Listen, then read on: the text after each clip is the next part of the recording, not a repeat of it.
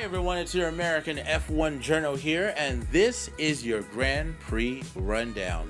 Well, to start things off, Mercedes have unveiled their new livery ahead of this weekend's Austrian Grand Prix. It's black, it's sexy, and it represents the fight against racism and discrimination. Team boss Toto Wolff has said that racism and discrimination have no place in our society, our sport, or our team. And to complement this new look, drivers Lewis Hamilton and Valtteri Bottas will both be rocking brand new black overalls along with new helmet designs. The team has also said that this new look will stay on the car for the remainder of the 2020 F1 season.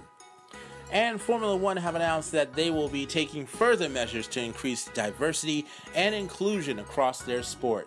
Last week, they announced that they will be establishing a task force that will listen and identify the right actions to take to increase diversity and inclusion across Formula One. They also announced that they will be establishing a foundation that will offer internships and apprenticeships inside of the sport.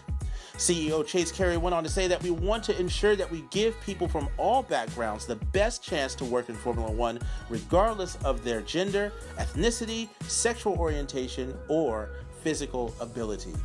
And finally, it was a huge month for the world of esports with the F1 Grand Prix Series racking up a total of 30 million views between TV and digital platforms. We also got to see George Russell grab the virtual Grand Prix championship, and we were also treated to the virtual 24 hours of Le Mans, which was a massive joint effort between the ACO, the FIA, and the WEC. Along with Motorsport Games, they brought together 200 drivers from 37 different countries racing on 170 simulators.